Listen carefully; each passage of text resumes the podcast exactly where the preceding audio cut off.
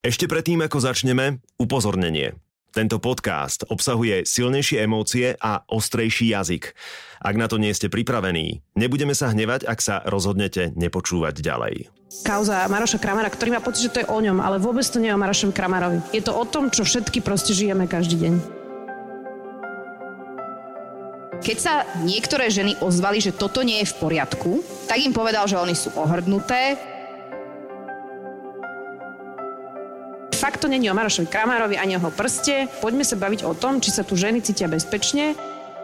A my ženy by sme naozaj mali stať pri sebe. A nielen, že my ženy, ale mali by sa nás zastať aj muži. Ja sa nečudujem ženám, že sú ticho, keď my sme v prostredí, kde keď sa ozveš, tak to, čo sa ti dostane, je proste nechutná žumpa. Sabo k sebou. Podcast Miša Saba. Ľudia, ktorých chce počúvať, názory, ktoré ho zaujímajú a otázky, ktoré túži položiť. Mal to byť nevinný žart, ale ten žart rozdelil Slovensko. A nie len na mužov a ženy, ale napríklad aj na mužov, ktorí sú pripravení počúvať a na ženy, ktoré nemôžu, prípadne sa boja rozprávať. S novinárkou denníka ZME, Zuzanou Kovačič-Hanzelovou, s redaktorkou televízie Markíza, aktuálne na materskej dovolenke, Veronikou Cifrovou Ostrihoňovou, s moderátorkou portálu Refresher, Katarínou Balážiovou, alias Bekou. A s influencerkou Valériou Frázovou, alias Fralou, som sa počas mojej živej talk show rozprával o škandále, ktorý ďaleko presiahol udalosti z relácie Incognito. Ja som Mišo Sabo a vy Vítajte pri počúvaní. V tejto epizóde budete počuť záznam diskusie o ženách v slovenskej spoločnosti. Ja z pozície človeka, ktorý pracoval v gastre, by som vám vedela rozprávať, že hodiny, príhody, kedy sa muži bez opýtania dotýkali akejkoľvek časti môjho tela, ktorá sa okolo nich myhla. S fantastickou štvorkou. My sme vôbec není v štádiu, že už máme vyriešené znásilnenie, tak teraz sme si tu feministky vymysleli, že Maroš Kramár niekoho chytil za zadok. Proste tuto nič nefunguje v tomto štáte ohľadom sexuálneho násilia. Sabo, sebou. Keď chcete, dvihnite ruku, keď nechcete, nedvíhajte ruku, ale kto z vás má vo svojej blízkej alebo vzdialenej minulosti skúsenosť so sexuálnym obťažovaním? Nepýtam sa, či aktívne, hej? Ďakujeme za úprimnosť. Ja som totiž to v predchádzajúcom rádiu jednu staršiu kolegyňu, ktorej prišlo ako veľmi super nápad plieskať ma po zadku a oblizovať mi ucho. A je to teda prišlo ako super nápad, mne to prišlo ako veľmi polotrapný nápad prvýkrát, druhýkrát, potom som si povedal, že trikrát a dosť. Uh, bolo to uh, slovné, veľmi teda artikulačne som jej to vysvetlil. A mal som um, ale aj skúsenosť aj s uh, iným kolegom bývalým z jednej televízie, ktorému som to vysvetlil aj fyzicky. A to je presne to, že to je výhoda nás mužov, že my tam máme jeden benefit, ktorý môžeme použiť, keď chceme, hej, keď nás situácia do toho uh, dotlačí. Ale uh, netvárme sa teda, že muži sú tie najväčšie sexuálne obete v tejto krajine, alebo celkovo na planete Zem a ukázalo to aj to, čo sa zvrhlo po uh, kauze Kramargate, čo je názov, na ktorý som extrémne, extrémne som na to hrdý, pretože Maroš Kramár svojim lačným prstom uh, šmátral gate, aj napriek tomu, že on sa tváril, že tam žiaden fyzický kontakt nebol. A, no a tak z toho nejako vzniklo, že tu dnes v Monsters Cafe sedíme s frustrovanými škaredými ženami, ktorých sa nikto nedotýka. Ja teda neviem, že s feministkami, že či, pra, či práve toto je toto je tá, tá kategória, ktorá spadá do tohto opisu, ale že ak, ak to na, naozaj spadá do kategórie frustrované škaredé ženy, ktorých sa nikto nedotýka, tak ja neviem, teda akože to je asi iná galaxia. Nevenujme sa ale tomu, čo bolo odvysielané v televízii, čo, čo bolo povedané. Ja by som sa chcel rozprávať o vás, pretože doteraz rozprávali muži. A to je asi tá najzákladnejšia vec, ktorá mi na celej tej debate prekáža, že muži sa vyjadrujú k tomu, že čo je ešte sexuálne obťažovanie, čo už nie je sexuálne obťažovanie. Muži komentujú, že ako sa ženy, ktoré sa s tým v živote stretávajú, majú cítiť, čo majú rozprávať, ako sa majú k tomu vyjadrovať, ako, ako majú sa k tomu celému postaviť, že či majú byť ticho, vlastne majú byť ticho, lebo veď kto koho zaujíma ich názor. čo ukázal alebo pomočka otvoril príbeh Maroša Kramára a mojej blízkej kamarátky, ktorú by som bol rád, keby sme z tejto debaty vynechali? Ja si myslím, že ju vynechávame z tej debaty, okrem Maroša Kramara, ktorý ju do toho zaťahuje, teda bohužiaľ. Uh, začnem teda ja, ak môžem, ale pustím vás aj k slovu potom, Noli. Vala, máš nádej. uh, Ja si myslím, že dôvod, prečo to tak zarezonovalo, vôbec nie je, že je to Maroš Kramar, aj keď on to tak cíti. Uh, ale je to ten, že keď to ženy videli, tak v tom videli proste presne tie situácie, v ktorých sa ocitajú týždenne, denne, ako, mesačne, ako kto. Uh, a že vlastne m, často ľudia hovoria, že ako novinári vyrobia nejakú kauzu a to aj politici radi rozprávajú, ale teda my, sedia tu aj nejakí novinári v, v publiku a sedia tu aj nejakí novinári na stage a nám sa nikdy ešte nepodarilo vyrobiť kauzu z niečoho, čo ľudia necítili, že je problém. Uh, a čiže to, že to rezonuje v spoločnosti je preto, že naozaj takmer každá žena na Slovensku to zažila v nejakej podobe. Zažili to naše matky, zažili to naše babky, zažívajú to e, mladšie dievčatá od svojich proste 12-13 rokov a práve preto sa s tým dokázali stotožniť. A ja myslím, že čo to ukázalo je, že že proste sa vyplavila frustrácia žien z toho, že sa im to koľkokrát nepáči, ale že aj ja sama som bola proste veľakrát v situácii, kde, uh, kde som to sama nevedela verbalizovať. A to si myslím, že som teda naozaj um, do, dominantná, hlučná a sebavedomá žena, ktorá proste sa vie ohradiť, ale veľakrát som bola v situácii, kde sa to buď nedalo, alebo naozaj si proste zrátate, že či furt budete za tú, ktorej muž povie proste, že ty vôbec nerozumieš, to bol vtip a to bola sranda a ty proste čo si taká a, a prečo si taká feministka? A mne sa to proste miliónkrát stalo, hej, že keď som bola v televízii, Uh, tak, tak proste režia si ostrila každý jedenkrát záber na mojom poprsí a vždy, keď mi proste zvukár dával, a bolo to 4 krát do týždňa, proste som odrala nejakú reláciu a vždy, vždy keď mi dával proste port na na podprsenku, lebo ti rozopne šaty, lebo nevždy máš sako, tak vždy prišlo z hora to komando, že no Joško, prosím ťa, nemaj tam ruku šma. A vždy proste to zažije, že je to proste rutinná robota to. a ty tam stojíš a hovoríš si, že Doriti, tak akože prečo toto ja mám zažívať, hej? A, a tiež si proste v situácii, že v režii je 12 mužov, v štúdiu sú traja kameramani a jeden zvukár a ty si tam vlastne sama a hovorí si, že tak ozvem sa. Keď som sa ozvala, tak presne to nastalo, že som ohrdnutá feministka. A teraz, že dobre si zrátaš, že či sa môže ozvať. A to ja som aspoň bola v pozícii, že sa môžem ozvať. Hej? Ale že teraz v denníku N Českom napríklad dala rozhovor jedna maskerka, ktorá presne reflektovala túto tému a popisovala, že proste ona tiež bola v situácii, že mala dieťa, bola sama a proste, že na tých placoch tie maskerky e, sú vyslovene freelancerky a že keď čokoľvek spravíš, prečo ťa už niekto nechce zavolať, tak už ten job proste na budúce nedostaneš, hej. Tá téma zarezonovala preto, že ženy proste toto zažívajú na svojich pracoviskách, v baroch, na diskoteke, na ulici, v MHDčke a proste na každodennej báze. A ukázala to presne kauza Maroša Kramara, ktorý má pocit, že to je o ňom, ale vôbec to nie je o Marošovi Kramarovi. Je to o tom, čo všetky proste žijeme každý deň. Zuzka, to vôbec nie je o Marošovi, to je celé o tebe, pretože ty si sa chcela priživiť na jeho mene. Si to Toto si tu prosím vás akože ujasníme. Uh, toto je teda vyjadrenie Maroša Kramara, nie moje, prosím vás. Ja z pozície človeka, ktorý pracoval v gastre nejakú chvíľku, by som vám vedela rozprávať, že hodiny, príhody, kedy uh, sa muži bez opýtania dotýkali akejkoľvek časti môjho tela, ktorá sa okolo nich myhla. Uh, rovnako z pozície človeka, ktorý robí v ofise, vám viem povedať, že reči typu no veď ale tak keď chceš to povýšenie, tak vie, že treba klaknúť na kolena. Problém je ten, že ja som sa rozprávala o tomto teraz s kolegyňami posledné dni a dosť ma prekvapilo, že koľko toho vyšlo uh, von. Čo ja som ani nemala tušenia, uh, len akoby nie je priestor s tým niečo robiť, pretože ako náhle by sa ozvala, tak stále je tam strašne veľký mužský tandem, ktorý by to presne otočil na toto, že si nevie zo seba urobiť srandu, že to vlastne nie je taký problém. A oni to tak nemysleli, a to sme si robili srandu a, oni to nevnímajú vlastne ako problém alebo ako niečo, uh, čo by bolo zlé. A ja som sa to snažila tento týždeň adresovať, že vždy, keď padla nejaká takáto poznámka, taký ten dvojzmyslík, že vlastne akože snažíme sa to zachrániť tým, že je to vtip a je to srandovné. Ja, že sexuálne obťažovanie, to dávame na Instagram. A, a nie, však to bola sranda, ale prestaň. Tak takto.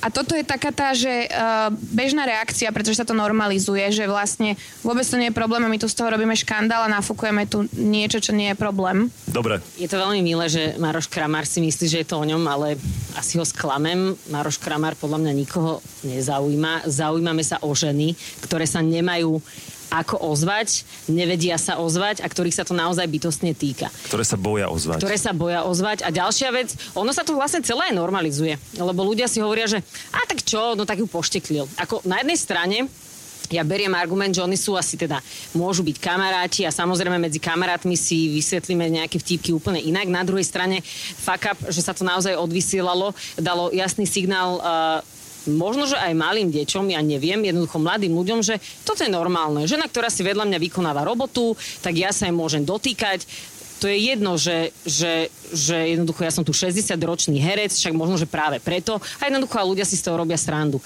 Takže na jednej strane sa mne osobne nepačilo, že sa to normalizuje a na druhej strane ono to nie je o pošteklení uh, IT prstíkom na zadku, ale je to naozaj o tom, že čo to všetko symbolizuje pre nás ženy. Toto nie je iba o tom, že niekto sa ťa dotkne v MHDčke, kto sa ťa absolútne nemá právo dotýkať. Myslím si, že sme tu mnohé ženy, ktoré si povedia, že toto sa myslelo milión razy. Ale je to naozaj o tých drobnostiach, ktoré keď sa pospájajú, tak jednoducho tá žena je naozaj znevýhodnená. Alebo nie znevýhodnená, ale stalo sa to toľkokrát, že presne nechce byť tá hysterka, nechce to nejakým spôsobom rozpitvávať, ale na druhej strane si môžeme povedať, že každá z nás má s tým absolútne že bohaté skúsenosti a na jednej strane si z toho už ani nerobíme veľkú hlavu, čo je veľká škoda, lebo si povieme, že a teraz čo robím? čo urobím. Teraz sa 200 krát za deň sa vytočím, alebo 20 krát za týždeň. Akože sú ženy, ktoré to už aj prestáva baviť, riešiť a práve preto je super, že sa to otvorilo, aby sme sa o tom mohli začať baviť. Takže je to o ženách a nie o Marošovi Kramarovi. A ja by som to úplne vrátila k niečomu ako pre mňa inému, je, že mňa na tom všetkom stále najviac zarazila tá reakcia Maroša po, a to je opäť to, že, že tým ženám upierame právo mať názor. Vysvetlím, lebo keď sa niektoré ženy ozvali, že toto nie je v poriadku, tak im povedal, že oni sú ohrdnuté, e, bojujú za rovnoprávnosť, nikto ich dlho nevychytal a zo pár takýchto príjemných e, momentov. Čiže on vie, čo si môže dovoliť, lebo on je to vie, čo dlho. si môže dovoliť, lebo on má 61, majú chodiť označené a jednoducho to je to, že my vlastne, to je tak široká debata, ktorá ukazuje tak veľa problémov a nie je to naozaj, to už sa tak posunulo pre mňa od toho prstu, prstu šmátralka, alebo ako sa to povie, ale je to o tom, že my vlastne, keď sa aj opovážiš voči niečomu ako žena v spoločnosti ozvať, že sa ti to nepáči, tak si automaticky v očiach mnohých, lebo Marošov pohľad nie je jedinečný, je veľmi prítomný aj v mojom okolí, u najmä starších mužov, tak si vlastne buď škaredá, ohrdnutá, nevysexovaná a ja neviem, čo ešte ďalej. Že my tým ženám nedáme ani, ten, ani tú možnosť niečo odmietnúť, mať na niečo názor. Keby sa chlapi ozvali, že to nie je v poriadku, bolo by ich tak veľa ako žien, čo sa ozvalo, že to nie je v poriadku, tak ti garantujem, že nebude to, nebudú to chlapi, ktorí si doma nezatrtkajú a preto toto riešia. Bude sa o tom viac rozprávať. Takže toto mňa na tom najviac mrzí, že aj sa niečo stane, ale vlastne ty na to máš nejaký názor, nejak na to zareaguješ ako niekto, komu sa to tiež stalo a vlastne automaticky si dáva na, že pš, hysterka ohrdnutá, nemáš sex. A inak, prepáč, ja som ešte slúbila, ja som bola minulý týždeň na večeri uh, s manželmi Banžakovcami, ktorí založili Magnu a oni teda uh, robia humanitárnu po- pomoc v rôznych krajinách a pracujú presne aj s obeťami proste znásilnení a zneužívania a všetkého.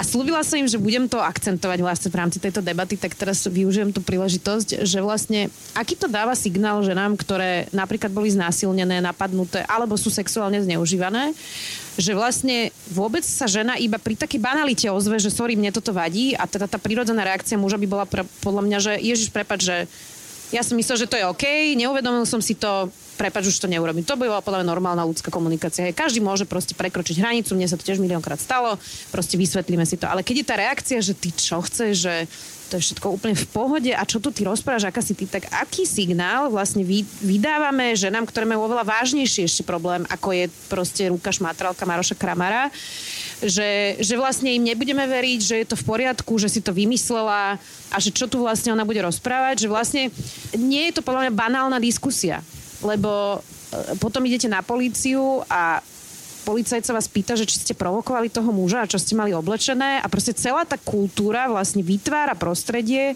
kde je normalizované správanie, že ty si kus mesa a každý si s tebou môže robiť, čo chce. A teraz, že ja, ne, ja neviem, či hovorím aj za baby, ale ja som mala desiatky situácií, v, ktorom som sa, v ktorých som sa bála o seba. Hej?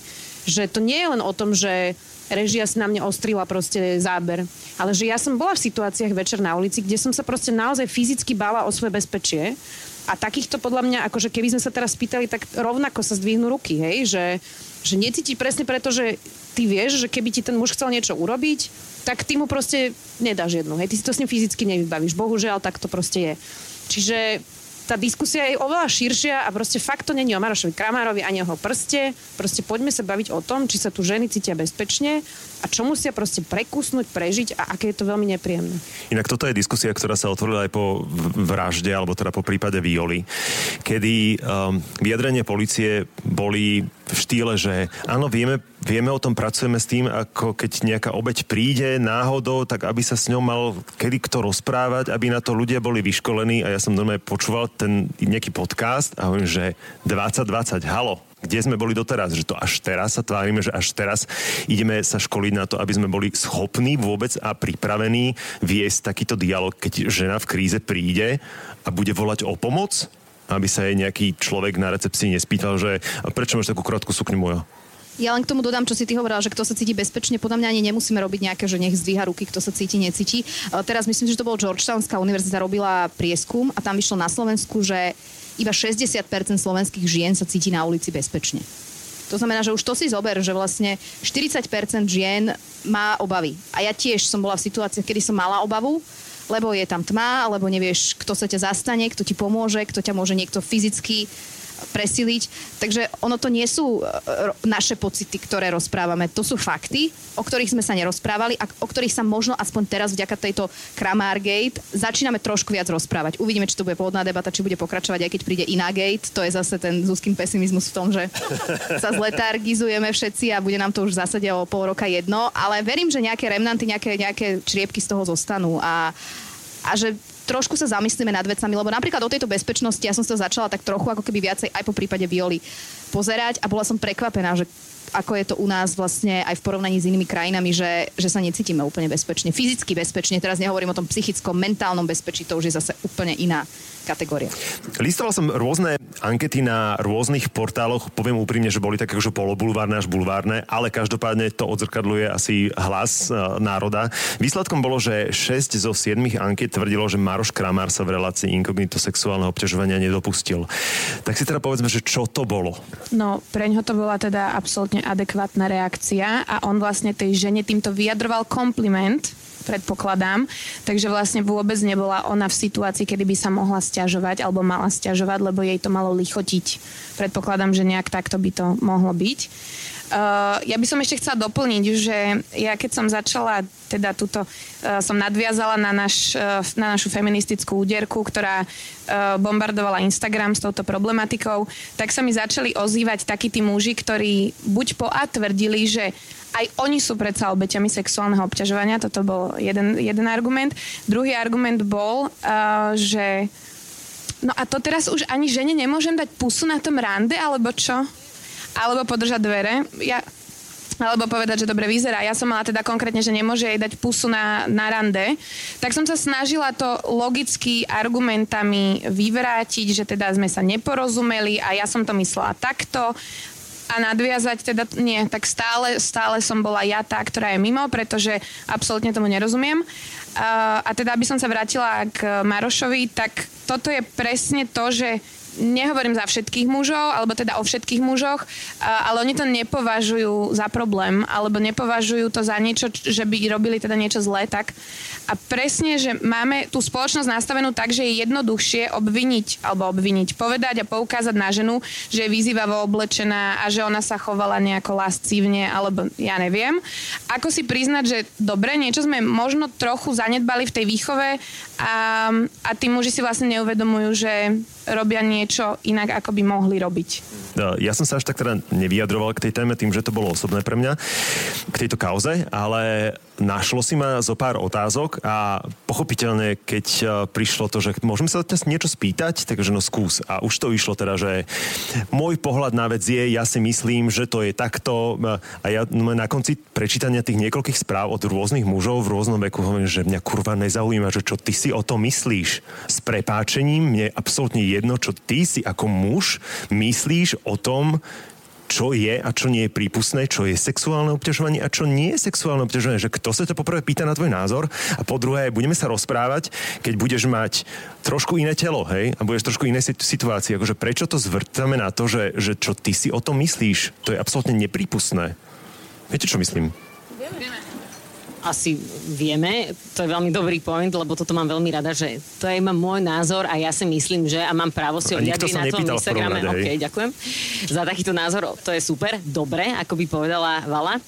Halus je, že ty sa pýtaš, že ako je možné, že, že 7 či 6 žien z 10 povedalo, alebo teda vyjadrilo sa v nejakej ankete, že podľa nich to nebolo sexuálne obťažovanie. A Nie, to, to je... bolo, že 6 zo 7 anket povedalo. No, Dobre, tak 6 e, zo 7 anket povedali, že to nebolo sexuálne obťažovanie a to je taká halus, lebo akože najväčšie peklo je ísť uh, na Instagram alebo YouTube refresheru a niekedy si prečítať uh, komentáre a potom ešte väčšie peklo je začať uh, logickými argumentmi diskutovať. Je to veľmi zlé.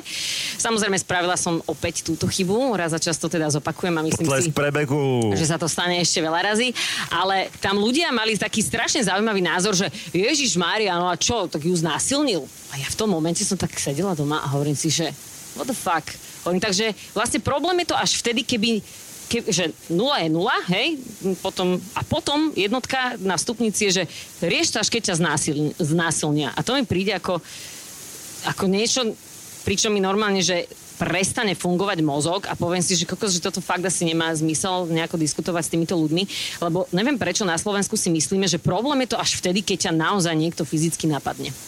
A toto naozaj podľa mňa nie je uh, úplne správne, pretože mnohé ženy sa stretávajú aj s tým, že OK, ja som napríklad uh, bola sexuálne obťažovaná, dajme, povedzme to teda tak, ako to je, a síce som teda vyviazla z toho absolútne, že zdravá, bez nejakej, bez nejakej fyzickej újmy, ale na druhej strane tá psychická újma, ktorou som bola poznačená, tak toto nikto nerieši. A neviem prečo, jednoducho toto sa nerieši, že neriešia sa uh, letmé dotyky niekoho v MHDčke, nerieši sa vykrikovanie na 12-ročné dievčatá na prechode prechodcov, napríklad, chytanie. A jednoducho toto je naozaj, že my musíme ako spoločnosť niečo urobiť, lebo akože ísť e, z 0 na 100, že nič je nič a medzi tým neexistuje nič a potom je znásilnenie a potom to budeme riešiť, tak je to naozaj podľa mňa neskoro a treba mm. s tým mhm. niečo robiť a treba, aby sa aj muži zastávali. Lebo mne to príde ako keby sme žili v spoločnosti, kde prevláda taký narratív, že žena má byť vlastne vďačná za to, že niekto pleskne po zadku. Že, že buď vďačná, alebo akože... Keď budeš stará, už ťa nebudú. Keď budeš stará, keď už, budeš stará už ťa nebudú plieskať.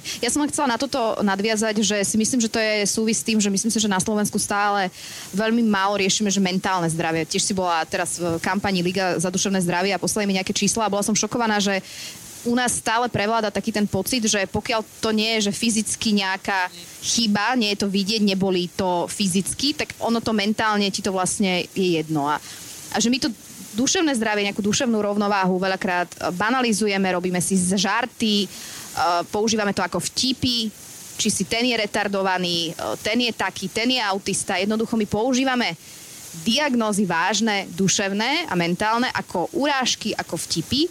Nehovorím, že aj mne sa to, každému sa to stane, vôbec sa z tohto nevinímam, netvárim sa, že ja som tu a vy všetci ste lietadlo.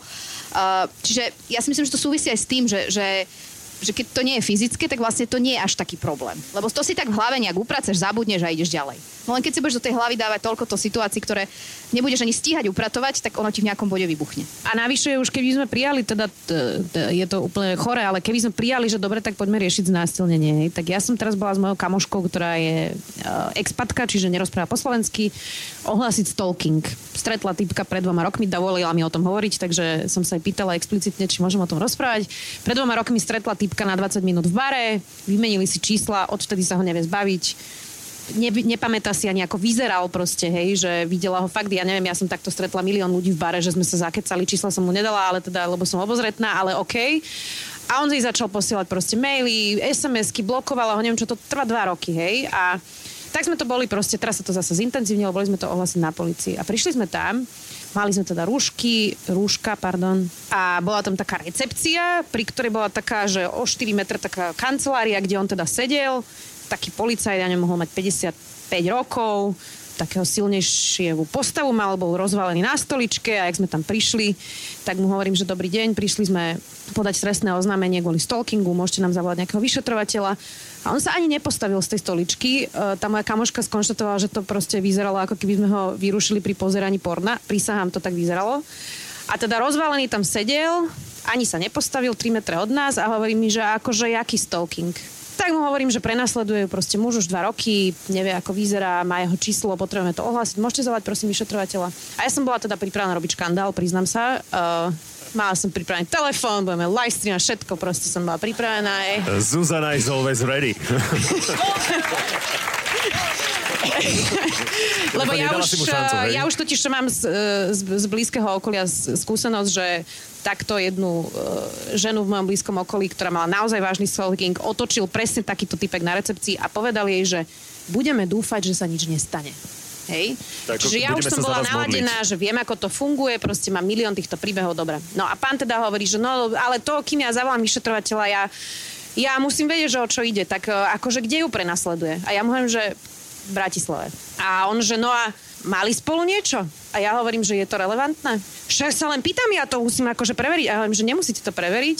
Vy máte nariadenie od policajného prezidenta, keď príde žena ohlási takýto čin, ja neviem, na čo tu proste spolu sa vôbec rozprávame, zavolajte mi vyšetrovateľa. A teraz, keď on videl, že ja viem, ako to funguje, tak teda naveľa povedal, že, á, že dobre, teda furt sa ešte nepostavil z tej stoličky, hej, a, a posadil nás tam. Jak sme tam sedeli s tou Amandou, on teda nerozprával vôbec po anglicky, tak sme sa teda e, rozprávali po anglicky a e, ja jej hovorím, že tak si teraz predstav, bolo to na Sasinkovej, že by prišla žena tesne po útoku, ktorú niekto znásilnil a stretne tam tohto idiota, hej, ktorý sa jej pýta, že mali ste spolu niečo? a ne, neprovokovala ho, hej, a že proste ja by som v živote nič takéto neohlásila, hej. A teraz, aby som bola férová, prišiel mladý chalán, vedel po anglicky, to ma šokovalo, bol super, bol citlivý a po ceste vlastne do tej kancelárie mu hovorím, že prosím vás pekne, že to čo tu zamestnávate, že jak je toto možné? A on, že ale no, že však v pohode, on, že vôbec to nebolo v pohode. A teraz už sme tam sedeli 5 hodín, to trvalo, dobre, spisovali sme to, 5 hodín sme tam boli a všetko bolo teda OK. A na konci mi hovorí, on už keď sme tam 5 hodín sedeli, už sme boli kamaráti, hej, tak mi hovorí, že a vy máte nejaké blbé skúsenosti s policajtami? A ja, že Ten bol dobrý. hej. A ja hovorím, že a ten váš kolega dole, on, že nechcete ho preškoliť. A ten problém je, že my sme už pokročili v tom, že sme preškolili sériu policajtov, dostávajú, dostávajú to aj ženy policajtky, aby proste tie ženy ľahšie rozprávali. A v tomto sme pokročili. Lenže to už je vtedy, keď ty prídeš ohlásiť ten čin a niekto to dostane pridelené, kto je preškolený. Ale keď prídeš na tú policajnú stanicu, tak stretneš idiota, ktorý sa ťa pýta, či si ho nevyprovokovala, čo si mala oblečené, nepostaví sa do keľu ani z tej stoličky a ja by som v živote nič také neohlásila takémuto človeku. Hej. Čiže my sme možno preškolili nejakú sériu policajtov a je to super, že sme sa posunuli ďalej. Hej. Ale kým my neproškolíme policajtov, ktorí sa s tebou stretnú potom tesne, čo sa ti to stalo, tak jak my chceme riešiť znásilnenia, hej? že väčšina, no že 80 alebo 90% znásilnení nikto nikdy neohlási, ja sa im teda nečudujem. A keď už máme debatu, že, že teda znásilnenie, tak akože nie sme na tom vôbec lepšie. Hej? Čiže ani sexuálne obťažovanie, tak potom hovoria, že znásilnenie, ale vlastne ani to znásilnenie není v poriadku hej, na Slovensku. Takže ničomu sa nedopátraš, vymyslela si si to, to je slovo proti slovu a hen to je vážený lekár, on by to nikdy v živote neurobil a ty chyba. si nejaká chudera čašnička, to určite si si vymyslela. Hej? Čiže proste my sme vôbec není v štádiu, že už máme vyriešené znásilnenie, tak teraz sme si tu feministky vymysleli, že Maroš Kramár niekoho chytil za zadok. Proste tuto nič nefunguje v tomto štáte ohľadom sexuálneho násilia. No to tu viackrát ešte zaznelo, že či ste ho ne, nevyprovokovali. Neviem, keď som to čítala, bol to dávnejšie, že v Londýne bola urobená jedna výstava a boli tam uh, oblečenia, outfity oblečenia žien, ktoré boli znásilnené, aby bolo preukázané, že je jedno, čo máte na sebe. Jednoducho to, že má nejaká žena sukňu a niekto si povie, že OK, to je pozvanka, tak to je jeho mentálny problém, alebo neviem aký, ale je to jeho problém, nie váš. Pretože mnoho mužov si presne takto povie a tiež som sa stretla s takýmto argumentom, že no a tak niektoré tie 14 chodia vyobekané, jak také prostitútky, no tak krátka sukňa, dekolt a podobné veci veci, že tak oni si za to môžu same wow, toto je taký názor, že vlastne neviem ani, čo mám na to povedať, ale, ale krásny príklad je presne tá výstava, kde to oblečenie naozaj symbolizovalo, že tie ženy mali roláky, mali no obyčajné rifle, jasné, pár sukien, ale jednoducho žena svojim oblečením, uh, jednoducho to nie je pozvanka, samozrejme Nebol pre... to pozývací list. Nie je to pozývací lístok, aj tu, to, že teraz tu sedíme v sukniach, tak videla som tu teraz, už nevidím nič, lebo mám teraz uh, veľa svetla v tvári, ale uh, videla som tu niekoľko mužov, a mala som pocit, že všetci sedia úplne normálne a necúka ich teraz nás tu všetky prekotiť. A jednoducho je to niekoho naozajstný problém, že to, že má žena sukňu, tak je to, uh, tak je to jeho pozvanka. Druhá vec, uh, ja mám takú skúsenosť, ja som mala asi že 12 rokov, aj som o tom písala, keď sme to začali riešiť, táto naša úderka krásna, uh, začali sme riešiť sexuálne obťažovanie, ja som mala 12 rokov. Teraz vyzerám asi ženský. Keď som mala 12 rokov, tak si ma asi neviete predstaviť. Vpredu mi chýbali dva zuby, mala som uh, takto ostrihané vlasy. Mama ma oblikala tak, ako sa dalo, takže som jednoducho úplne striedmo oblečené dievča rolák, sveter, manchestráky, uh, ruksak na sebe a ja nemám pocit, že by som sa obliekala nejako, že by som mala napísané na čele, že prosím, venujte mi nejakú pozornosť a poďte ma sexuálne obťažovať a napriek tomu sa mi to stalo.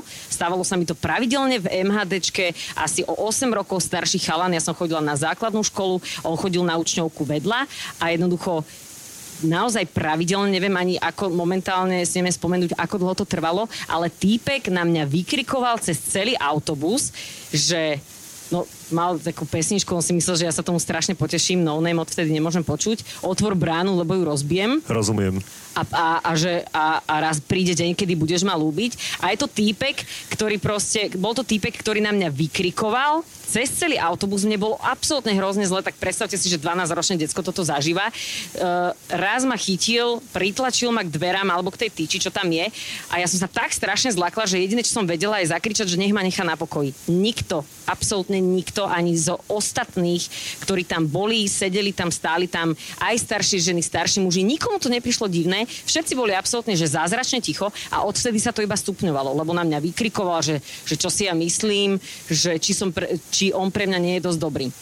Toto sa, sa mi stalo, keď som mal 12 rokov. Nemala som sukňu, nevyzerala som žensky, nevyzerala som ako Selena Gomez, proste naozaj jednoduché dievča, ktoré si ani nevšimnete v dave a napriek tomu to pre niekoho bola pozvánka. No tak sa pýtam, že tak asi to oblečenie nebude úplne ten kameň mm. úrazu. A ďalšia vec, čo je naozaj veľmi zlé, je, že ľudia sa na to absolútne neozývali. A to ja si teraz až uvedomujem, že nikto tam nebol. Ja vidieť niečo takéto na ulici, tak normálne do mňa akože krvi by sa mi nedorezal a akože idem riešiť, ak by povedala Giska Olňová. Ale jednoducho naozaj základ je jednoducho nenechať to tak a jednoducho nebyť ticho a keď vidím, že niekto sa, niekto sa k niekomu správa takto katastrofálne, tak jednoducho nebudem, lebo tým, že vy ste tam je OK, že vás sa to netýka OK, ale tým, že ste ticho, tak vy to schvalujete celé a možno, že aj tuto začína ten problém, mm. že jednoducho začať sa ozývať a jednoducho nebrať argument mužov, že no tak sa nemáte obliekať vyzývavo. K tomu sa ešte dostaneme, ale pri tom argumente, že veď to nič nie, nič sa nestalo, že kde je problém, čo máš za problém, čo riešiš. Aby sme teda presne definovali, že kde sa podľa vás začína sexuálne obťažovanie, že kde je tá tenká červená línia, kedy si povieme, že o, o, už sme tam. Beka, že ja viem definície, ja mám vygooglené. Uh, tam, kde obmedzuješ slobodu niekoho ďalšieho. Za mňa takto. Pretože to je jedno, či to je nejaká, nejaký komentár, alebo je to sms alebo to je dotyk, alebo to je dick pic. Máme o tom, máme diel Áno. sexuálnej výchovy, že nevyžiadané dickpiky sú smrť, prosím No ale keď vás. ti na toto niekto povie, že ako ja obmedzujem tvoju slobodu, keď poviem len, že máš dobrú ríč napríklad. Že... A koho to zaujíma? Prečo ma to má zaujímať, hej? Že to je tá otázka, že mňa fascinuje, že tí muži sú presvedčení, že ty čakáš na jeho názor na tvoju riť. Hej? A teraz, že, že proste ty vlastne celý život na nič iné nečakáš, len na to, že ako teba ohodnotí nejaký cudzí chlap, ktorý ťa vôbec nezaujíma. Hej? A teraz, že ja to stále hovorím tým mužom, že predstav si to naopak. Že ja idem po ulici a ja miliónkrát ma niekto priťahuje. Ja každý deň si poviem na ulici, že keby som nemala Kovačiča, dobre, hej? Proste OK, hej, ale tak mám Kovačiča, prejdem mlčaním. A teraz, že predstav si... No, ale naozaj. A ja sa, ja už toto som počula a ja sa vždy pýtam, že po akých uliciach ty chodíš, lebo, lebo mne sa teda toto každý deň nestáva, teda úprimne. No, dobre, tak možno nie som úplne náročná, lebo už som vydatá. Nie, proste, stretávam mužov, ktorí ma priťahujú, hej? A teraz, že predstav si, že by som toho muža stretla a som aj vydatá a na ulici by som po ňom vykrikla, že počujem ma v týchto gatiach takú chutnú riťku máš. Wow. A, a idem počkaj, ďalej, aj hej? citoslovce sú, že Á, moja. Mua. Alebo, alebo vyplazovanie jazyku. Ježiš, to milujem. To najviac sa cítim ako žena, keď mi niekto cudzí toto začne ukazovať na ulici. Hovorím si, že kokos dobrú robotu som dneska urobila. Fakt dobre vyzerám. Naozaj vtedy si poviem, že stálo to za to. No a teraz, že, keď si to predstavíš akože naopak, že by sme chodili, a teraz, že, lebo ten narratív je taký, že tí muži sú nejaké zvieratka, ktoré sa nevedia ovládať, hej? Že toto je, že vlastne, potom keď sa bavíme o druhej, akože, že muži sú v práci super racionálni, žena nevie vyhlásiť vojnu, preto nemôže byť prezidentka, lebo má menštruáciu, hej, povedzme si úprimne. A potom sa zrazu preklopíme do toho, že si super racionálny síce, lebo si muž, všetkému môžeš šefovať, ale keď vidíš ženu v krátkej sukni, tak ju zváliš a znásilníš ju, hej? A teraz, že, a predstav si to naopak, že teda chodia ženy po ulici a budú toto vykrikovať po mužoch, hej? A to nie je, že my nemáme sexualitu a nás tí ľudia nepriťahujú, ale proste my sme nevyrástli v tom, že súčasťou nášho akože nejakej identity je dávať najavo proste svoje akože nejaké mačistické pocity. Ja mám proste 70-ročného suseda, ktorý nám cmuká a ja tomu vôbec nerozumiem, že kde on došiel na to a že čo vlastne tým sleduje, hej? Že presne ako Beka hovorí, že ne, nemá s protezou problém, nie. Že...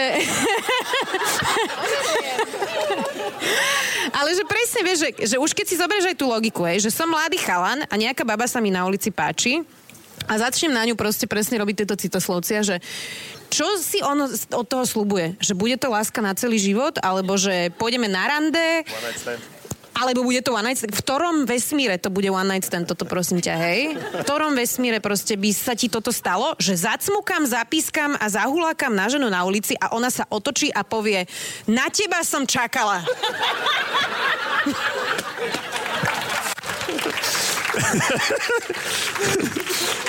Ja som vtedy povedal, že, že stiahni si Tinder, ty chudák. A daj mi pokoj. A necmukaj. Nemám čas na teba.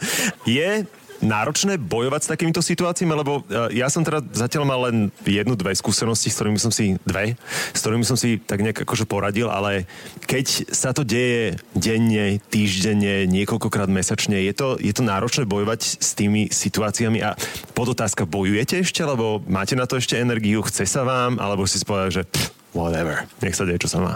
No, je to absolútne náročné, keďže tí muži majú dojem, že si môžu povedať, že a my už sme raz takí. To, toto je presne taká tá veta, že a však, chlapci, takí sú chlapci. Ja s tým konkrétne, na mňa teda nikto necmúka aktuálne, ja som tá ohrdnutá žena, ako by Maroš povedal. Nestáva sa mi to veľmi často aktuálne, že ne, nemám za posledné, ja neviem, týždne, mesiace nejakú takúto skúsenosť. Mám takú skúsenosť z minulosti a ja som veľmi taký rázny, hlučný typ človeka, ktorý sa teda ohradí, keď sa mu niečo takéto nepáči a vždy som teda bola označená za to, že preháňam a že, ale prosím ťa, to presne, čo sme sa tu bavili, že neviem, nepoznám srandu a neviem si zo seba urobiť srandu a tak. Uh, ale podľa mňa je veľmi dôležité to adresovať, že už keď sa niečo takéto stane, jednoducho dať najavo, že toto sa mi nepáči, toto není OK. Ja, ja si pamätám situáciu, ktorá mňa takto paralizovala. Paradoxne sa mi uh, nejakým spôsobom vrátila až teraz, keď sa celé toto začalo riešiť. A ja si úplne uvedomujem to, že tá žena, ktorá je v tej situácii nepríjemnej, nevie častokrát reagovať v tom momente. Lebo to je taký zásek, že kráčam napríklad Michalskou dole a ide okolo type, ktorý ma takto akože že z, kvázi chytí za prsník a teraz, že a ty tam stojíš teraz, že áno, prvá reakcia je, že na ňo zvreskneš, že neviem niečo, a, alebo nie, ale proste aj, že rozbehnem sa za ním, teraz čo mu dám facku, zavolám policiu, kto mi to dosvedčí, čo, čo mám urobiť. Takže to, toto je také ako, že, uh, že áno, chceme s tým bojovať, ale nie vždy sa to dá, pretože niekedy sme naozaj v situácii, že kvázi nevieme ako podľa mňa treba veľmi prihľadať na to, že ako to kto pociťuje. Vieš, že čo je komu, to je, keď sa pýtal, čo to je sexuálne obťažovanie, pre mňa je to to, čo je tomu človeku nepríjemné. To znamená, keď je niekomu nepríjemné, že takto blízko sa s tebou rozpráva, tak už to nehovorím, že to je, ale je to obťažovanie nejakého smeru. Viem, keď to tomu človeku prekáže, postavím sa ďalej.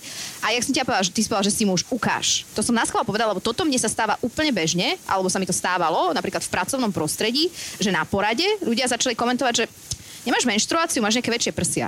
Alebo, no veď Muži, muži, samozrejme, no nie ženy. A tie... Ale sú to ľudia, vieš? Ľudia, ale aj muži sú ľudia, Áno,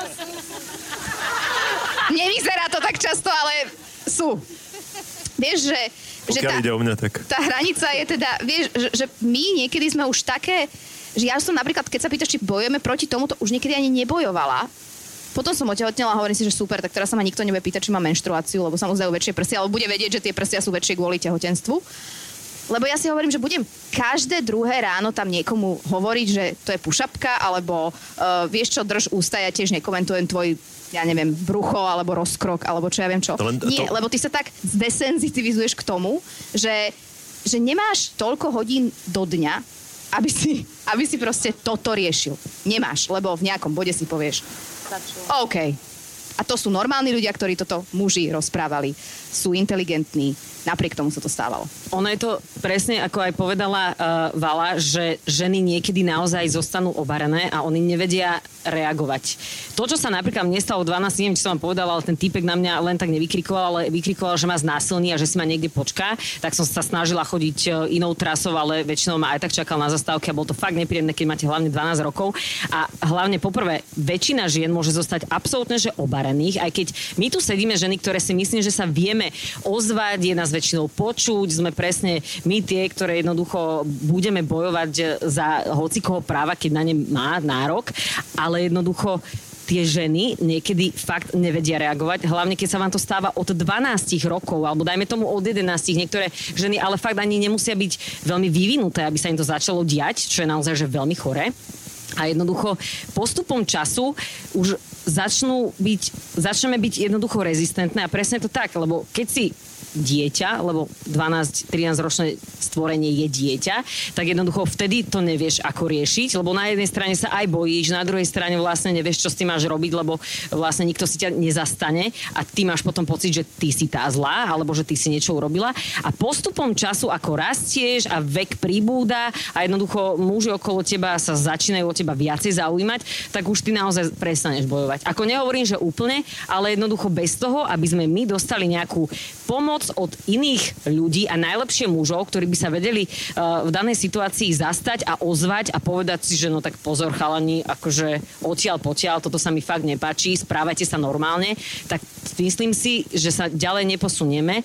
A myslím aj to, že presne keď majú ženy takéto skúsenosti, že niekto ich obchytkáva, niekto na nich vykrikuje, že ich znásilní, niekto ich prenasleduje, tak vlastne už potom také tie prejavy, že no, niekto na teba vypiskuje, no akože už to neriešiš, lebo si povieš, že kokos, akože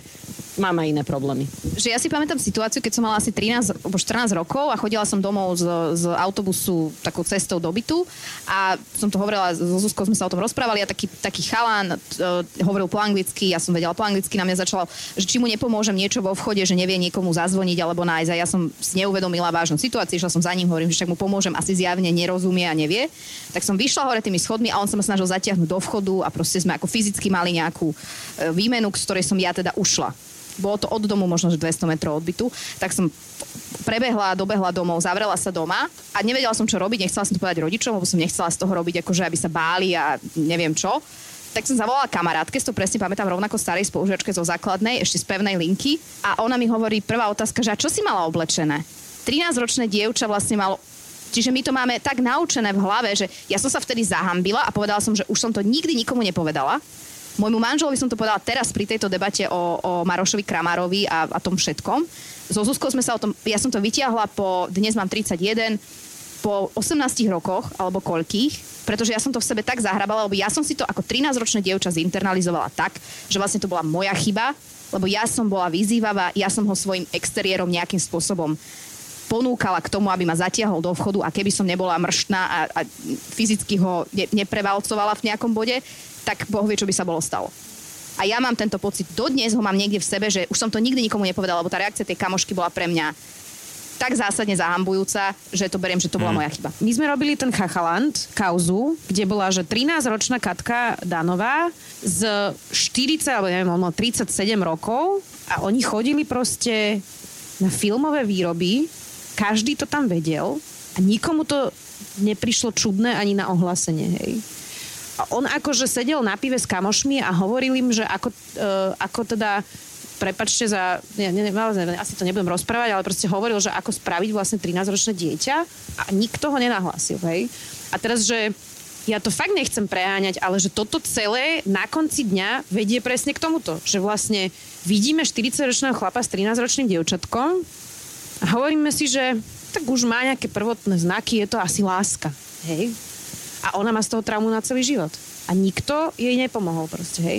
A keď si sa pýtal, že, že či to riešime alebo neriešime, tak presne ako povedala Beka, že prečo máš byť každý deň 7 krát situácii, kde ty po niekom musíš proste vrešť. Je to únavné, si v konflikte, kopec ľudí nemá rado konflikt, vyhne sa mu. Ja sama som akože považovaná za konfliktného človeka, aj keď si myslím, že to je trochu nespravodlivé. Nie, nie si. Ty si plíšak taký Ja iba nemám problém mať konflikt, ale nevyhľadávam to ale že sama už si koľkokrát poviem, keď sa mi to stane na ulici, že no dobre, toto nechám tak, lebo toho človeka som videla zrejme poslednýkrát v živote. Hej. A potom to riešim s ľuďmi, s ktorými sa stretám pravidelne a nechcem, aby sa mi to s nimi dialo. Ale proste tebe sa to deje v autobuse, na ulici, v obchode, proste všade. Hej. A teraz, že 8 krát denne sa máš niekým pohádať a budeš furt za tú, čo neporozumie vtipu a neviem čo, hej, no, tak vyberáš si tie boje, ktoré vedieš. Ja pri tejto téme som často narazil na to, že ľudia ako keby to mali zafixované, že veď to len problém mediálneho sveta. Mali to tak nejak že cez ten Hollywood, cez tie herečky, ktoré chodili na koberček, cez uh, seriál na HBO, ktorý bol na túto tému. Že jednoducho vlastne to len problém mediálny, že to len, len herečky, moderátorky majú tento problém, že vlastne nikde inde sa to nedieje. A potom sa pýtam, že tak ja neviem, že či žijeme naozaj v tej bubline, alebo že či sme úplne otrhnutí od reality, alebo naozaj sa len boja bežné ženy o tom rozprávať. A moja druhá otázka, prečo o tom naše matky nerozprávali? No nerozprávali o tom, ne, neviem prečo o tom nerozprávali, lebo nebola k tomu proste klíma. Ty nevieš rozprávať o veciach, keď, alebo nechce sa ti rozprávať o veciach, keď cítiš, že to prijatie tej témy bude od 0 do 1,5 že keď nie je nastavená spoločenská situácia a spoločenská debata nejako, tak je o mnoho ťažšie sa ozývať. Myslím si, že naše mamy tolerovali, moja mama je lekárka, e, ktorá si robila celú, no, na Kramároch fungovala, odkedy skončila vysokú školu. A tam mi hovorila také príbehy, že prišli na, na nejakú lekárskú miestnosť a tam bola jedna žena, ktorá sa chcela špecializovať na chirurgiu, tak všetci chodili sa na ňu pozerať, že a čo ste sa zbláznili, že chirurgiu, to je pre chlapov a to ako vy urobíte? A potom ona bola fit normálne, žena 170 cm a potom taký 180 kilový muž, ten bol akože dobre na chirurga, lebo ten síce má väčšiu silu, ale ten podľa mňa 8 hodinová operácia pre neho bude dosť problém. Čiže to boli úplne také veci, s ktorými sa oni naučili žiť a my, sme, my máme to šťastie a môžeme sa ozývať teraz, lebo tá klíma je tomu nastavená, že je veľmi ľahké byť sa do prs teraz. Alebo ľahké, je to ľahšie, ako to bolo. Preto si treba vážiť, ak sa ktokoľvek ozve a snažiť sa to trošku tú debatu rozširovať, nerelativizovať, neodmietať, nezatvárať, lebo lebo je to veľmi ťažké sa ozvať. Ja hovorím, že ja sama som o tejto mojej skúsenosti naozaj nehovorila dlhé roky, lebo som to brala ako, že je to hamba. To znamená, keď sa tam podarí dostať medzi ľudí tento moment, že to hamba nie je o tom hovoriť, tak sa budeme ozývať viac. Pri našich matkách sa podľa mňa to nedarilo nikomu. A keď sa vrátim, že prečo je to oblasť showbiznisu, čo je úplná hlúposť, lebo podľa mňa čašničky, ženy, ktoré robia v retaile a podobné, to sú masérky, zdravotníčky, sanitárky, to sú podľa mňa, kde sa to deje najviac. Ale vieš, to si zober, že potom aj reakcia nejaká na, na toho Maroša Kramára som čítala, že veď viete, že to je taký náš herecký svet, že my sme takí haptickí. Nechcela som ju menovať, ale ďakujem. Máme so Zdenou taký, akože, je, to úplne, je to úplne jedno, možno by to povedala rovnako aj akákoľvek kolegyňa alebo kolega, nehovorím, že to je nejaké špecifikum, že aj toto dáva taký potom tomu ako keby boost, nejaké posilnenie toho, že sama herečka z tej komunity povie, že ale u nás je to viac menej normálne. No tak my potom máme taký pocit, že v tom showbiznise tam všetci spolu so sebou spia a, a sa to tam kotí na jedno jednej, na, jednej, na jednom placi, rozumieš? Či jedno, či žena, muž, masker, kameraman alebo čo. A pritom ono to v iných odvetviach práce je teda, ako som hovorila Val na začiatku, že v tom, keď robíš napríklad čašničku, tak poviem sa ti stáva, že na dennej báze. A keď si čašnička a je to tvoja robota, čo urobíš? Začneš kričať na zákazníka? Ak máš osvieteného šéfa, tak to možno s tebou bude riešiť za, za teba alebo spolu s tebou. Ale keď nie a je to niekto, kto príde a platí, no tak čo budeš? Že ale páne, nerobte. No, no, no, no ako ja robím mojej 9-mesačnej cere, že no, no, no, nestrkaj mi prst až do... Možno mentálne nosa. je to tam na tej úrovni. No, mentálne možno asi aj áno a nechcem teda uražať moju dceru, takže...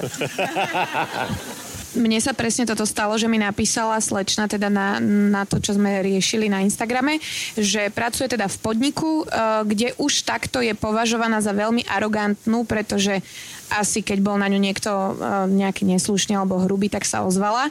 A povedala mi, že ona je v situácii, kedy si nemôže dovoliť prísť o prácu, pretože proste má bills to pay a potrebuje žiť, uh, tak ako všetci. A uh, že proste prišla do práce a presne tam bol takýto jeden muž, ktorý mal úplne neprimerané debilné poznámky a ona mu vlastne nič nemohla povedať, pretože sa bála zase tej reakcie šéfa, že jej akurát povie, že je arogantná. A toto je presne to, že tam nie je priestor na to vyjadrenie toho, že som nespokojná, toto sa mi nepáči, pretože ešte to bude otočené vlastne proti nej, že ona sa tu akože ozýva s nejakou úplnou kravinou. No, je to taká halus, že žena s názorom sa rovná hneď drzá a arogantná a to je a hysterka, to je úplne, že to najlepšie. Čo mňa na tomto ešte celom uh, záraža, poprvé, myslím si, že to, že si myslia niektorí ľudia, že to je taká akože téma zo showbiznisu, tak to iba asi kvôli tomu, že nás je viacej počuť a jedna z viacej vidieť, takže to riešime. Uh, sú ženy, ktoré to zažívajú a nebudú si písať facebookové statusy pre 35 kamarátov alebo pre 208. Ale je to nebezpečné. Jasné. A ďalšia vec, že čo mňa na tomto najviac zaráža a môj priateľ veľmi rád používa vetu, že vy ženy, to, čo si vy viete narobiť a jak si vy same viete skomplikovať situáciu, že to je neuveriteľné. A je to presne o tomto, že namiesto toho, aby sme sa my ženy podržali a povedali si, že OK, tak jednoducho určite sa to muselo stať aj mne. Tak nebudem to bagatelizovať. Jednoducho naozaj sú ženy. Jasné, niektoré ženy uh, boli sexuálne obťažované tak, že niekto ich chytil za zadok. A to si teraz poviem, že uh-huh, OK, ale sú naozaj ženy, ktoré boli znásilnené, ktoré jednoducho uh, v práci mali uh, možno, že naozaj veľmi nepríjemné situácie aj so šéfom a podobne. A jednoducho už len kvôli ním keby ja nemám takú skúsenosť, možno, že silnú, ak by som teda fakt nemala, tak iba kvôli tým ďalším ženám, ktoré by aj tak mali držať spolu, by som sa nás mala zastať. A nehovoriť, že Ježiš Maria, že my sme všetci herci. A potom to tak vyzerá, že my sa tu bavíme o ťažkej téme, a na jednej strane to je vtipné, ale na druhej strane toto nie je stand-up a musíme sa na tom zasmieť, lebo toto je naozaj že tragikomédia a my ženy by sme naozaj mali stať pri sebe. A nielen, že my ženy, ale mali by sa nás zastať aj muži a toto je tiež asi celospoločenská téma, ktorú asi nevyriešime my, čo sme. Mňa tam v tej celej debate po tej uh, kauze Kramargate najviac vyrušovali dva momenty. Jeden nebol až taký viditeľný, čo som sa dozvedel, že vlastne feminizmus a sexuálne obťažovanie, že to je diktát z Bruselu. Wow. No a tá druhá je presne ten moment, že generačný rozkol, že aj teda už Zdena Studenková, ktorá prirodzene má tú autoritu silnej ženy, by som očakával naozaj, že morálne už len z jej pozície, že sa postaví na stranu ženy a že to nebude zametať pod uh, koberec. A druhá vec uh, s tým spojená je, že som teda neidentifikoval nejaké ďalšie ženy zo showbiznisu, ktoré by sa zastali uh, svojej súkmeňovkyne, hej? Že jednoducho neboli tam vokálne hlasy, okrem vás štyroch, mm. boh vám ženaj, že tam jednoducho nebol, nebol ten moment, že ženy sa nepostavili za ženu, skôr to bolo také, a veď čo, aby sme boli ale spravodliví, aj, že na to je niekoľko aj vedeckých vysvetlení, aj ľudských vysvetlení, empatických vysvetlení. Uh, jedna vec je, že tie ženy, ktoré mnohé museli zažiť podľa mňa hrozné veci a dosť možno aj Zdena Studenková v divadle, keďže hovorí, že je normálne sa tam ob- obchytkávať. Uh, a ty si to sám pred sebou proste upravíš tak, že aby si nemal z toho väčšiu traumu, jak treba, tak sa tvári, že je to normálne. Čiže to, že si to internalizuješ proste nejakým spôsobom je akože jedna reakcia. Ja si myslím, že naše matky toto robili celý život, že vlastne preto, aby same nemuseli čeliť tomu, čo museli všetko zažiť, vrátane mojej mamy, tak, uh, tak proste sa tvária, že to nebolo až také hrozné a prežili sme to. To je jedna rovina. Druhá rovina je, hej, čo som si ja musela vypočuť za tieto týždne, je, ja sa nečudujem nikomu, kto sa rozhodne byť ticho. Hej. Ja som na to už svojím spôsobom zvyknutá a ja teraz tu nechcem zo seba robiť chuďatko, ale proste ten slut shaming, ktorý ja mám, uh, hate mail, ktorý mi chodí. Proste Mároš Kramalder teraz 10 rozhovorov, ktorý ma proste okydal nechutným spôsobom. Mne to nevadí, hej, lebo je to pre mňa srdcová téma a proste rozhodla som sa o nej hovoriť už dávno predtým, než proste vôbec Mároš Kramar proste vedel, že ja existujem. Uh, a teda už tento boj dobojujem, ale mne akože píšu muži e-maily na pracovný mail, že som proste chudera, a že im je ľúto, že ja vôbec som sa narodila a existujem, hej, a že proste keď si zoberieš, že že si proste, ja neviem, herečka, ktorá, že ja aspoň, vieš, som vo verejnom priestore a dostávam hate mail často, ja som na to zvyknutá, hej, lebo proste máme tu fašistov a proste hoaxerov a antivaxerov a neviem čo, a to je taká komunita, ktorá proste sa vie zorganizovať. A že keď si proste žena, ktorá akože hrá v seriáli, tak si proste radšej povieš, že mám doma dieťa, akože prečo mám toto absolvovať. A ja sa tomu nečudujem. Je to proste strašne nepríjemné, nebudem sa tváriť, že sa ma to občas nedotkne. A akože furt si vypočúvam, kde som sa ja všade dostala cez postel a ako ja som vlastne mala kariéru. Dve tretiny z tých vecí vôbec nie sú pravdivé, vieš, a proste, že ja sa nečudujem že nám, že sú ticho, keď my sme v prostredí, kde keď sa ozveš, tak proste to, čo sa ti dostane, je proste nechutná žumpa. A zase na druhej strane je to poslanie verejných ľudí, že jednoducho niekto musí diktovať narratív, si myslím. No musíš, ja som si to napríklad zobrala, že to je moje poslanie a že proste šička vo Vranove nad toplou sa ozvať voči svojmu šéfovi nemôže a že je moje proste, moja povinnosť proste o tom hovoriť, lebo ja mám som pozíciu, čakal tú hej? spoločenskú zodpovednosť aj od ďalších Ja ti rozumiem, ale ja sa im zároveň nečudujem, hej, lebo proste je to, je to naozaj veľmi nepríjemné. Veľmi nepríjemné. Okay, Veronika teraz... určite vie, o čom hovorím, lebo tá si ešte Jasne. vypočuje o tom, že či krmi svoje decko v 5 mesiacoch alebo v 8 mesiacoch a že mu ničí život, lebo mu dáva mrkvu. Proste ona má ešte celú túto plejadu matiek, ktoré rozprávajú, čo má robiť, hej. Mne tiež chodia teda rôzne veselé správy, najmä teda v predvolebnom období od fašistov som dostal teda poriadne náklady, ale ja som tak pravidelne odpisoval, že strašne vám závidím váš voľný čas. Akože fakt by som chcel mať váš život, že máte na toto čas. No ale iné som chcel. A tá smutnejšia časť, že čo vlastne na tých vašich sociálnych sieťach, okrem teda tých polutovania hodných príbehov, čo vygenerovalo toto celé za smutné reálne príbehy, lebo naozaj som pripravený plakať tu teraz s vami a, a čeliť tej realite, že čo všetko to odzrkadlilo a odhalilo. Aké tie príbehy vám prišli do, do pošty, lebo myslím si, že toto sú príbehy, ktoré potrebujeme počuť, aby sme vedeli, že čomu čelíme. E, ja by som toto asi prenechala, ty si zdala ten status, tebe ľudia písali. Ja ti poviem úprimne, že ja som nemala vôbec e, mentálnu ani emocionálnu kapacitu písať, lebo mne ľudia píšu veľakrát veľmi ťažké svoje životné príbehy, či mm, málo peňazí, zdravotné diagnózy, väčšinou je to kombinácia a je to celkom ten môj Instagram niekedy, alebo aj mail, taký, že tam, tam keď si chceš poplakať, tak veľmi ľahko sa dá. A Zuzka si dala status a ja som bola len, ako sme si písali my štyri o tom, tak ja som ani všetky tie správy nemohla čítať lebo tiež musím normálne fungovať a nemôžem vyrevávať, keď prebalujem, takže by som jej mohla vyšmiknúť dcera s tými zaslzenými očami. Takže ja som sa tomuto vôbec ani nedokázala, že taká som ako keby slabá v tomto, že neotvorila by som ja, lebo by som nechcela vidieť tie odpovede. Ja musím povedať, že u mňa sa to riešilo. Ja som nedala výzvu, aby mi baby písali, že čo sa im stalo. Napriek tomu mi tých eh, správ prišlo niekoľko a musím povedať, že uh, je to fakt dosť nepríjemné že čítate, ja som čítala asi 4 správy od štyroch rôznych žien, že boli znásilnené. A že to nikto neriešil, že stretli sa potom s tým, že presne spoločnosť ich vysmiala, policajt ich vysmial a oni žijú s tým, že sú klamárky, že, že sú proste baby, ktoré si vymýšľajú a že chcú na seba pútať pozornosť. A bolo tam naozaj niekoľko príbehov, pri ktorých ja sama, a to sa priznám doteraz, ja som, ja som tam nedala syn, lebo ja neviem, čo na to mám odpísať. To bolo fakt nepríjemné. Mne sa, mne, ja mám teraz husiu kožu, mne, mne je z toho tak hlúpo, mne je z toho tak, tak nepríjemné, že ja vlastne neviem, čo mám na to odpísať, že mrzí ma to niekto, niekoho znásilnia, niekto sa s, s tým zdôverí a ja vlastne fakt neviem, ako mám na toto reagovať. A ja som nemala status, kde som hovorila, že poďte mi písať, ale tie baby mi ďakovali za to, že konečne to niekto otvoril, a pridávali svoje príbehy. A to, čo Zuzana zažila, tak a, a čo t- dala teda naozaj do toho statusu, čo je naozaj, že zlomok toho, čo je prišlo do inboxu, tak to je naozaj, že dosť nechutné čítanie. A myslím si, že aj pre dosť silnejšie povahy. Ja teda rovnako ako Beka, ja som nedávala žiadnu výzvu na to, aby mi ľudia písali, e, čo sa im stalo a išlo to z tých ľudí úplne automaticky s tým, že im to prišlo prirodzené sa zdôveriť. A tu by som chcela len presne povedať príklad toho znásilnenia, že to nie je znásilnenie, že teraz uh, nejakú babu alebo ženu na ulici teraz niekto zatiahol do brány alebo zatiahol do kríku alebo niečo. To je, že baba v partii chalanov na nejakom byte, kde boli na party, sa viac pripila, zaspala a zobudila sa s tým, že už nebola panna. A teraz bola natoľko akože uh, katolíckej rodiny, že nemohla to povedať rodičom, nemohla to povedať nikomu a samozrejme to tým pádom nemohla ísť nahlásiť a nemohla sa s tým nič urobiť. A to je, že ak si mladý nejaký, akože aj starý, to je úplne jedno, ak si muži myslia, že e, to, že žena pod vplyvom alkoholu je pre nich pozvánka na to, že s ňou môžu mať sex, tak to sme, že úplne zle. No, ja vlastne neviem, že kde začať, lebo tých príbehov bolo, no možno už ich je teraz aj cez tisíc, lebo stále mi to ešte akože prichádza vlastne.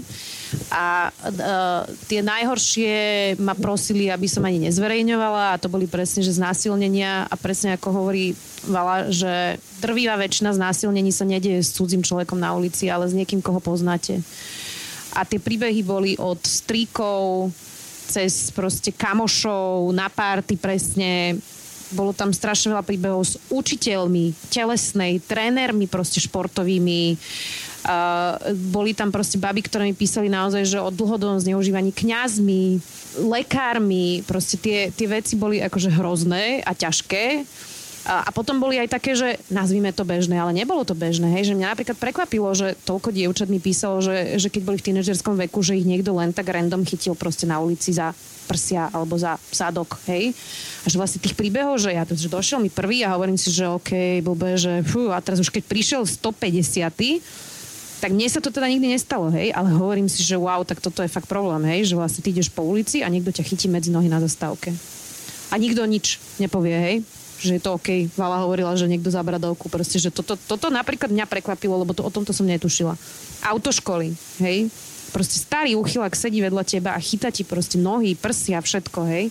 A tie baby sú často, vieš, že hlavne keď máš 17, ja tiež keď som mala 17, tak som nebola v takom stave, ako keď mám dnes 31, hej, že dneska už máš proste nejaké životné skúsenosti a nejak sa vyvinieš, ale v 17 hovorí si, no rodičia zaplatili za to strašne veľa peňazí a proste čo mám robiť, však akože prežijem to nejako, vieš.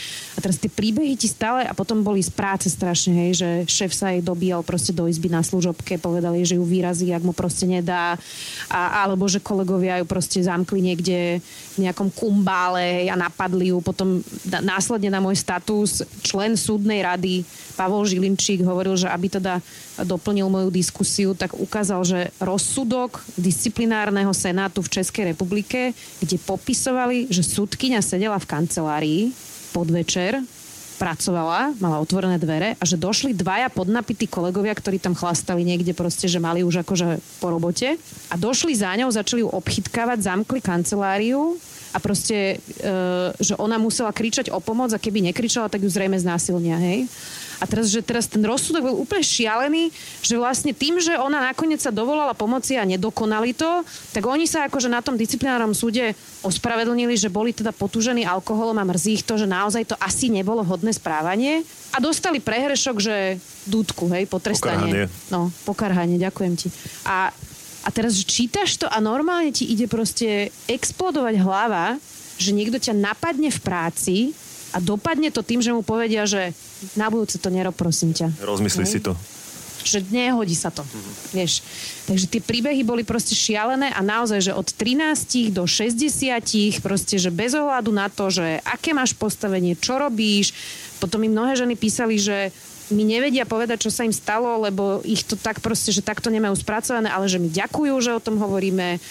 Hrozné to je.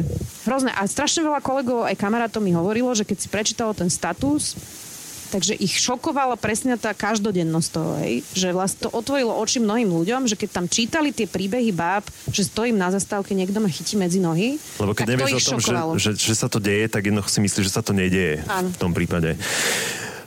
Uh, situácia, že nás teraz sleduje alebo nás počúva nejaká slečna. Ja viem, že na to ne, nedáme odpoveď, lebo na to odpoveď podľa mňa neexistuje, ale že čo môže robiť dievča, žena v tejto situácii? Čo je to naj, ten safe place? Že čo je to najbezpečnejšie? Aká stratégia? Ako to zvoliť? Ak, dá sa vôbec nejako kalkulovať v tej situácii, že čo je čo je bezpečné, správne, ako sa zachovať? Ja keby som nemala vyskočenú platničku, tak chodím na Krav Magu. Viem, že nemôže každý chodiť na Krav Magu, ale ja by som chodila teda. Uh, ja mám kaser a ja si myslím, že tie ženy nemôžu urobiť nič, ale je na nás, aby sme, presne ako hovorila Beka, že sa nikto proste nezastal. Keď akokoľvek vidíte na ulici, že sa niekomu, alebo v MHD, hoci kde, proste vy, väčšinou na tých babách viditeľne vidno, čo im je nepríjemné. To podľa mňa musíš byť empatický idiot, aby si to nepochopil. A treba sa zastaviť a stačí, že sa postavíš a spýtaš sa tej baby, že si OK a ona ti odpovie, že či OK a už bude vedieť, že tam není sama. To nie je na tých obetiach, lebo kto ťa pripraví na to, že sedíš v MHDčke, mne sa to stalo, mal som 20 rokov a honil si vedľa mňa typek proste v gatiach.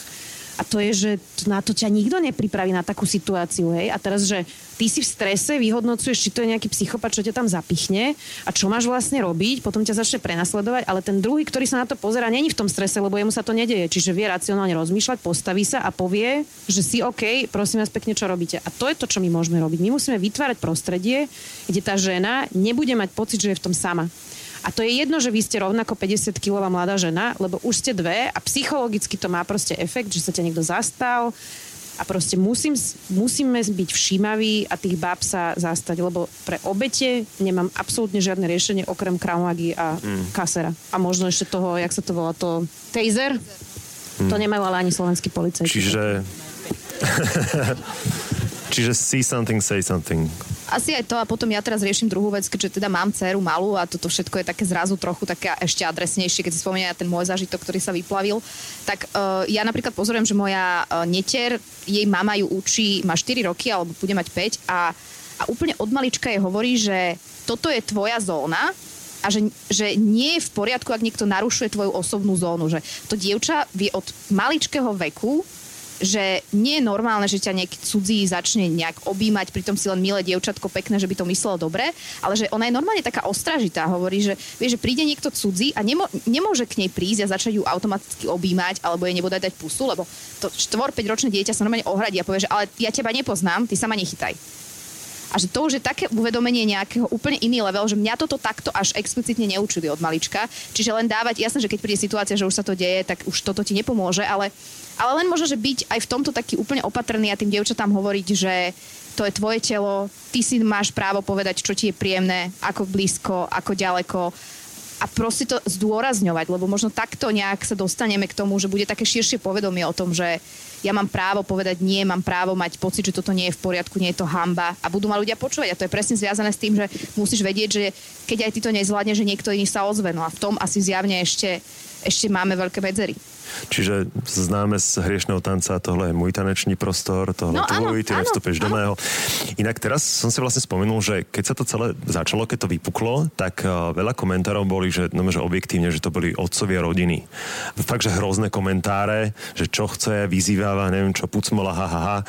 A, že, a ty nemáš dceru? Halo, že, že empatia nič? Ako sme na tom zle, keď musíme mužom vysvetľovať to na príkladoch, že predstav si, že by to bola tvoja sestra, predstav si, že by to bola tvoja mama, predstav si, že by to bola tvoja dcéra. Toto podľa mňa nemá byť argument, že musíš si predstaviť, že sa ťa to bytostne týka, lebo je to žena z tvojho okolia.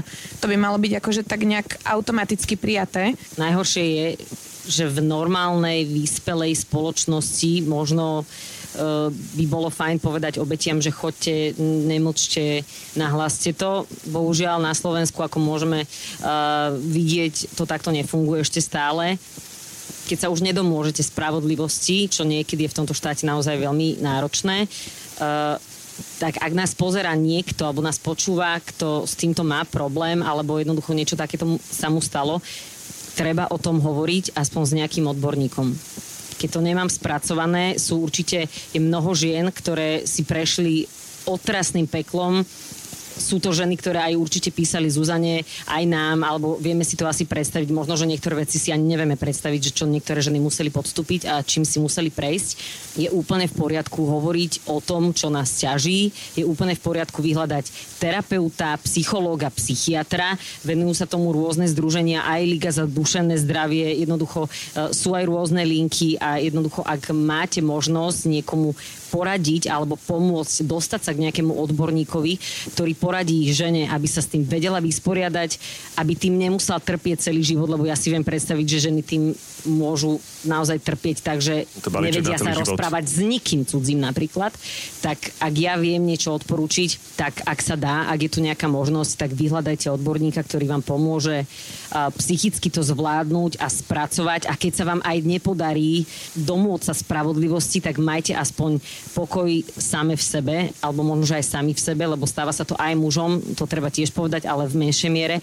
Takže treba vyhľadať odborníka a treba naozaj sa pozrieť na seba z tej duševnej stránky. Alebo zavolať na krízovú linku. Ono je niekedy podľa mňa pre ľudí strašne ťažké si uvedomiť, že potrebujem sa z toho vyrozprávať. Tak ako môže byť pre niekoho ťažké to rozprávať kamarátom a blízkym ľuďom, tak môže byť zase naopak pre niekoho ťažké to rozprávať cudziemu človeku, odborníkovi. Takže tam je, je veľmi dôležité o tom vôbec začať rozprávať. To je podľa mňa, že úplne číslo jeden, že niekomu sa s tým zdôveriť a už vie, že ste na to dvaja, ale treba si podľa mňa úplne v prvom rade vybrať vôbec, že možno, že niekomu naozaj pomôže to, že sa zdôverí niekomu blízkemu, uh, u koho bude vedieť, že má teda pre neho pochopenie um, a nebude sa pred ním hambiť. Naopak niekomu zase môže pomôcť to, že to hovorí cudziemu človeku, ktorý nepozná ľudí z jeho okolia a vie, že ho nebudú odsudzovať a nebudú v podstate riešiť, že aha, kto s kým a toto.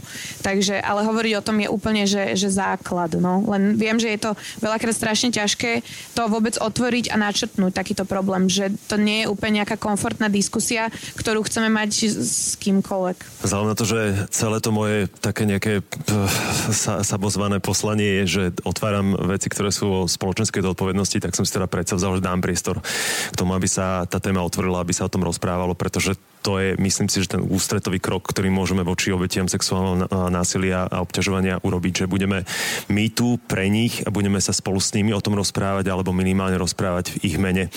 Na záver pomôžem si s jedným textom, ktorý som napísal pre magazín EMA a to je presne tá odvolávka na to, že jednoducho buďme tu, buďme prítomní v okamihu, buďme tí, ktorí budú otvárať tú tému a ktorí to budú posúvať ďalej.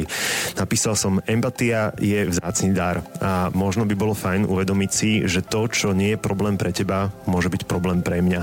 A ty, ak ma nechceš počúvať a nechceš ma podporiť, tak ma aspoň rešpektuj. Sabo, sebou. A tu to na teraz presekneme. Ale sľubujem, že v rozprávaní o ženách v slovenskej spoločnosti ešte budeme pokračovať. Na sociálnych sieťach, aj na Facebooku, aj na Instagrame ma nájdete ako MXSABO. Teším sa na vašu spätnú väzbu a budem vďačný za každé jedno zdieľanie tejto debaty. Ja som Mišo Sabo a vy ste dopočúvali ďalšiu časť môjho podcastu. Bude mi cťou, ak sa prihlásite na jeho odber cez digitálne platformy Spotify, Google alebo Apple Podcast, aby vám neušli ani ďalšie vydania, ktoré mimochodom vychádzajú vždy v stredu na poludne. V nasledujúcej epizóde budete počuť. Interrupcie na Slovensku v roku 2020 Sa rozhodli, že toto je to najdôležitejšie, čo aktuálne potrebujeme riešiť. opäť s fantastickou štvorkou. Ten zákon, ktorý teraz pôjde do prvého čítania, ktorý navrhla pani Záborská, je prvým krokom k tomu, aby potom prišli ďalšie. Sabo, sebo.